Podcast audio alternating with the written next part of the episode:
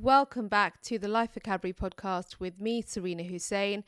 Please bear with me as I go through some new studio setup. Um, but you might notice that it looks a little bit different and there will be some improvements coming up. But let's get straight into this episode. This episode, I'm going to talk about cancellation, about cancel culture, but from the perspective of the person being cancelled. And I think the reason why this is so interesting is because, number one, we shouldn't be so egotistical to think that at any point in our future or present lives, something we've said or done could come back to bite us in the butt. But not just that. It's not just about, oh no, I hope I don't get caught. It may be that you are. something you've done in the past which you're actually not proud of. It could be something that you've said, tweeted publicly, done publicly, where there's some sort of, um, I would say, uh, evidence for, can uh, sort of resurface. And it's something that you can't necessarily control. So there's that sort of dimension that I want us to look at, um, especially seeing as um, there will be a series to actually, I think, an entire platform that I'm creating that's going to be dedicated to this.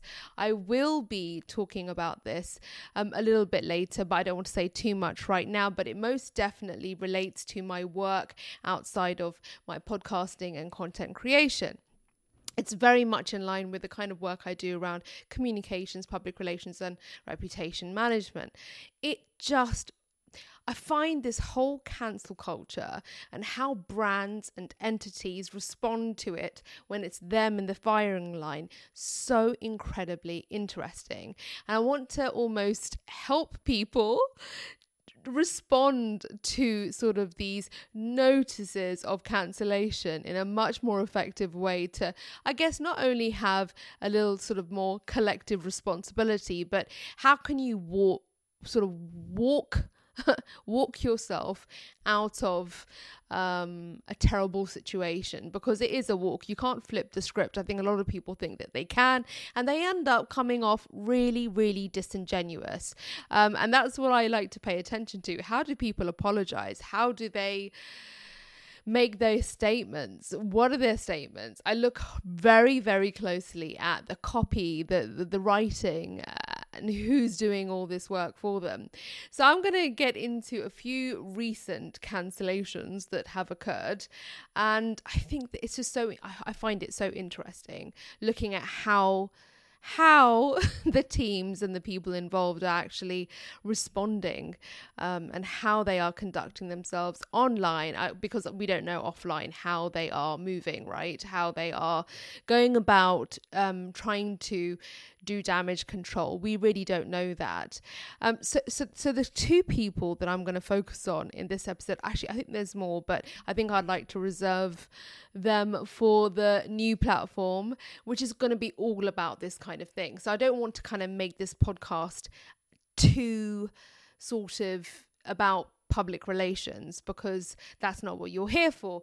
Over here on the Life Vocabulary podcast, I'm all about bridging the divide between polarized thinking and being more of a broad being, more holistic, and hopefully we can use some critical thinking to bridge that gap.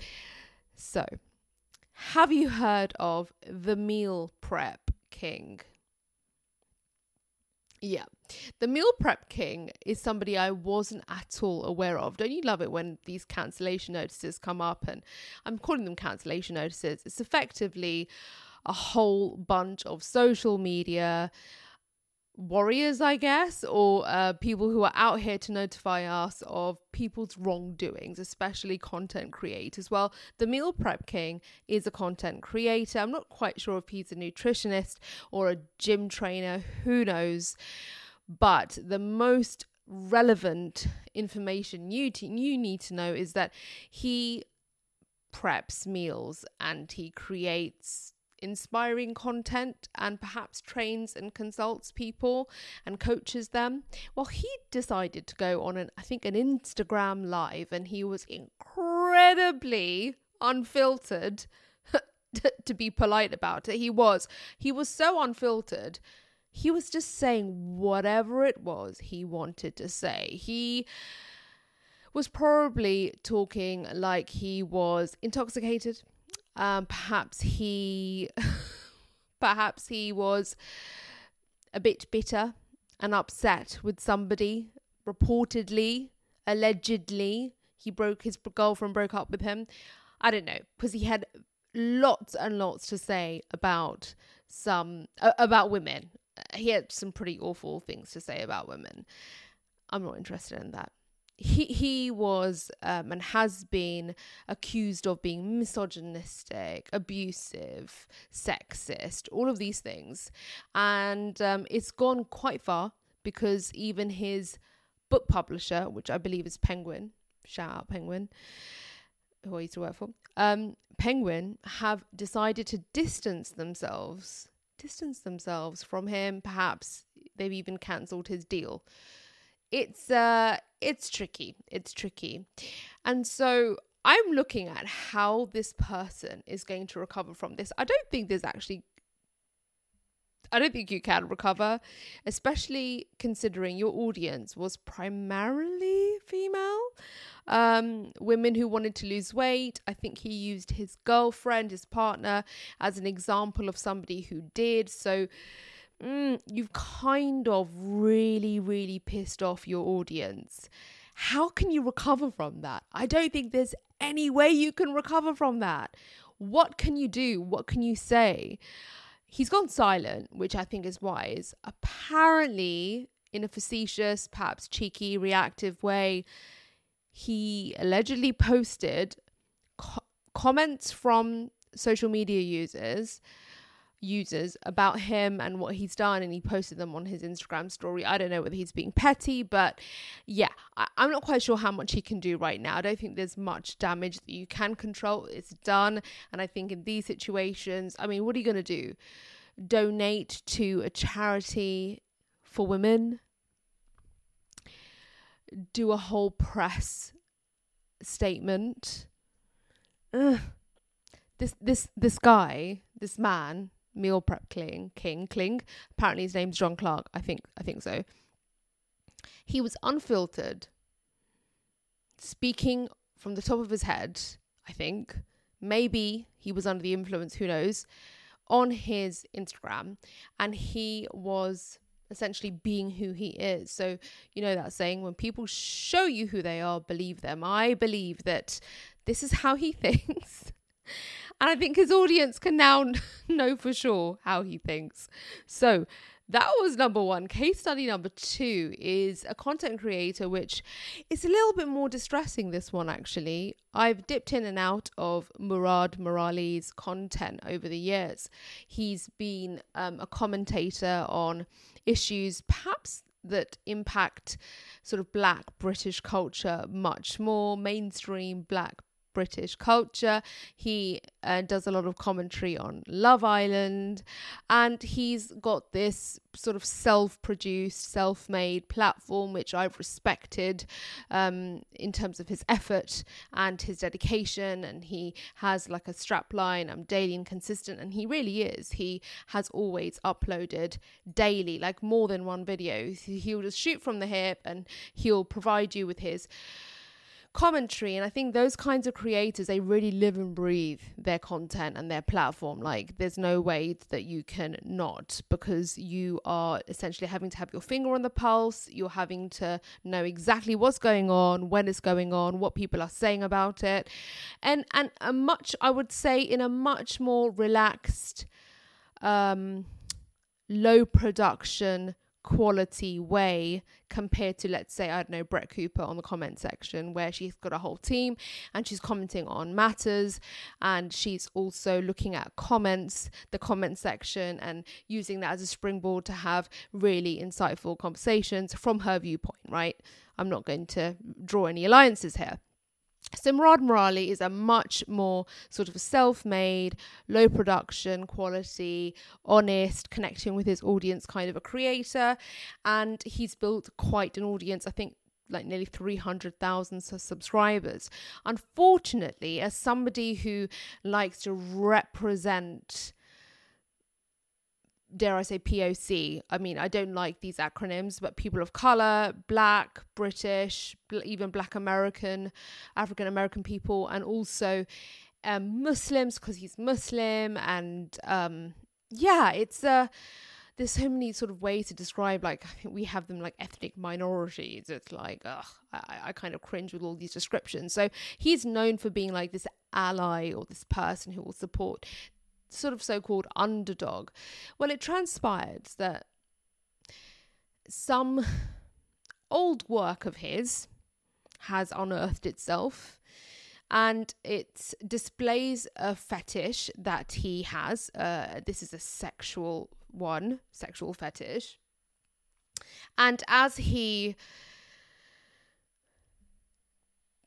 enacts these fetishes, he also says some things which are racial slurs and um, it got a lot of people really upset. And I think his way of managing it was immediately to jump on the mic and to try and clear clear the sort of air but but kind of give more context and clarity to what's gone on and he jumped on the mic and i don't know how sincere it was, but I think he's he's doing damage control, and this is a a creator who's uploading every day, multiple times a day, who's having to clear his name, and I, I don't know if he's done the best job of it, um, but he did share, which is quite heartbreaking, quite distressing, and you know came with plenty of trigger warnings that he himself was sexually abused as a young boy. And and he has said though the sort of that experience and the multiple experiences of being abused um, has affected him his i guess ideas of his desire sort of his desires his uh, idea of intimacy and sexual pleasure and everything else. And um, that is what has really impacted him and influenced a lot of this work that was unearthed. I think it might have been in the early days of OnlyFans where this content was out there. So he cried. He uh, was quite distressed on camera, and I don't like to see that. Nobody really likes to see that. Looked at the comment section, didn't really think people were really buying it. Unfortunately, they kind of appreciated what he was saying not easy, not easy to have to sort of be so open about yourself and share that sort of information with people that you don't know but who support you because um, you know you create content that they enjoy. It's really tricky. How do you how do you navigate that? I don't i'm not sure if if, if he's navigated it um, super well I think that's probably the problem where you are an independent creator and you're having to essentially work for yourself. I'm sure you consult your friends and other people, but you probably need a little bit more support in order to do a good job of addressing all the comments, the inquiries, all the rest of it because it's quite this this this was quite intense. Another intense example but in a very different way. And it just got me thinking. I thought goodness me, here are some potential clients. No, I thought, goodness me, nobody is immune. And this isn't to say, oh, you know, better watch out, someone's going to catch you, the naughty people are going to catch you. No, no, no. We are all human, we say things, we do things, and if you are in the public eye, uh, then you know you are um, you sort of like it's risky. But you know this could happen within um, sort of a private sphere of life as well. It's not just that, you know, if, if you work publicly, that there will be public sort of uh, fallout. There could be private fallout. You know, things come up, things are unearthed. You can't expect things to always remain sort of, you know, hidden and concealed. Things do come up. So, it's a tough one. It's really tricky. And I think it also impacts creators who put their personal lives out there. Now, I will comment on certain things on my Facebook mainly and perhaps my Instagram and, even now my YouTube, my um, vlogs, where I will openly talk about sort of the problem, sort of the challenges I'm facing, but I'm not sharing my child on camera. I'm not talking about intimate, private details of how I feel, I guess what I'm going through, or my relationship in my family life. So I think you've got to be very careful and you've got to sort of draw a line if it can work for you. Otherwise, it may be that you're an independent creator and perhaps you produce reality TV, then you're really stuffed because how can you get away from it? And if you're a massive entity like the Kardashians and it's all about putting everything out there, in fact, it's all about allegedly engineering issues just to kind of get more ratings. So it's oh, it's really tricky, and we're in this climate now where you cannot. You cannot flarm, flarm, filth. You cannot flarm filth. So I would love to know your thoughts. Are there any examples of people who are being cancelled right now that you think I should know about. I would love to hear those. Number one. Number two, wherever you are listening, please either comment, subscribe, leave a review, share. It would really help me out. And if you would like more from me, you can. You can get it. You can get it on YouTube where I blog uh, sorry, vlog daily. You can also get it on my Patreon where I have weekly content and my Instagram. I'm there. I'm, I'm there on Twitter, I'm there on Facebook, blah, blah, but I will be back here on the Life Academy podcast with more content to help us apply a little bit of critical thinking to help our lives become a little bit more holistic. And perhaps you're creative and you would like to enhance your creativity and your creative flow. You know what's helping me in my creative flow right now? It is decluttering. And I've got a whole series about decluttering and how it's helping me in my creative process on my YouTube channel. So you can go check that one out as well. I'm Serena Hussein. I'll be back very soon. See you in the next video.